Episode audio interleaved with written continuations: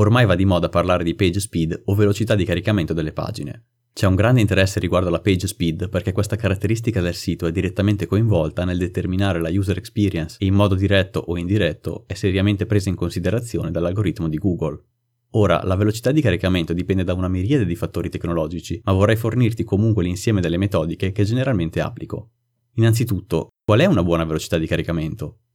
Google effettivamente si basa sul TTFB, Time to First Byte, che corrisponde al tempo necessario per ottenere il primo byte da quando il browser dell'utente fa una richiesta al server. Le best practices fissano questo valore ottimale ad un massimo di 0,2 secondi.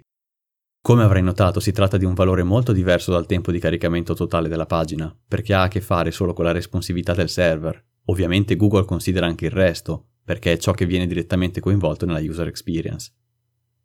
Parlando di totale caricamento della pagina, puoi usare strumenti online di misurazione come Pingdom o GTmetrix, rendering incluso. Nei miei siti tendo a stare nel range di 1 o 2 secondi considerando questi elementi.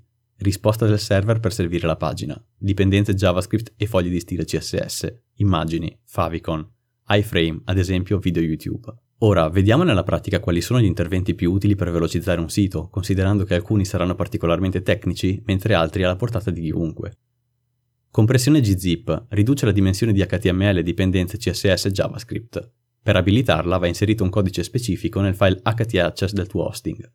Immagini, comprimi files con software esterni come TinyPNG oppure applica la pratica del lazy loading, già descritta in precedenza.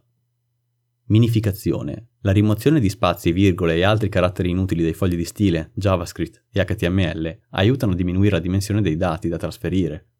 Troverai diversi tool gratuiti oppure plugin WordPress come WP Fastest Cache. Browser Cache. Se il navigatore dovesse visitare 10 o 20 pagine, il browser dell'utente può scaricare in locale i file JS e CSS in modo da non doverli continuamente richiedere al server. Per l'abilitazione dovrai inserire un codice specifico nel file htaccess del tuo hosting. Server Cache. Mi riferisco a Varnish, plugin WordPress come Comet Cache, oppure altre soluzioni server-side per salvare ogni pagina e renderla subito disponibile all'utente quando viene richiesta, senza doverla continuamente generare da zero. Redirect multipli. Mi capita di vedere alcune pagine con una serie di redirect 301 ma devi sapere che, oltre a diluirne il valore passato, richiedono tempo e la somma di tutti questi tempi può risultare in una lunga attesa ingiustificata per l'utente. Tipo di server. In base al numero di visitatori e al tipo di contenuti potrai fare tutte le ottimizzazioni che vuoi, ma un hosting condiviso potrebbe comunque risultare inadeguato e servirà a passare ad un VPS o addirittura a un server dedicato, con risorse esclusive per gestire al meglio le richieste del pubblico. Tecnologia. È evidente che usare WordPress, Joomla o altri CMS risulterà molto più pesante rispetto a un sito in puro HTML. La scelta dell'architettura incide parecchio sui tempi di risposta, a prescindere dal tipo di server che si possiede. Aggiornamenti.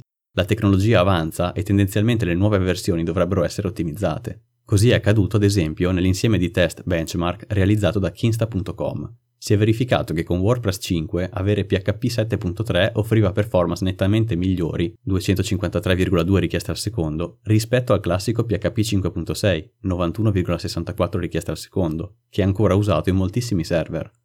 Ovviamente bisogna valutare le funzioni deprecate e la compatibilità di plugin o altri script, ma sicuramente da prendere in considerazione.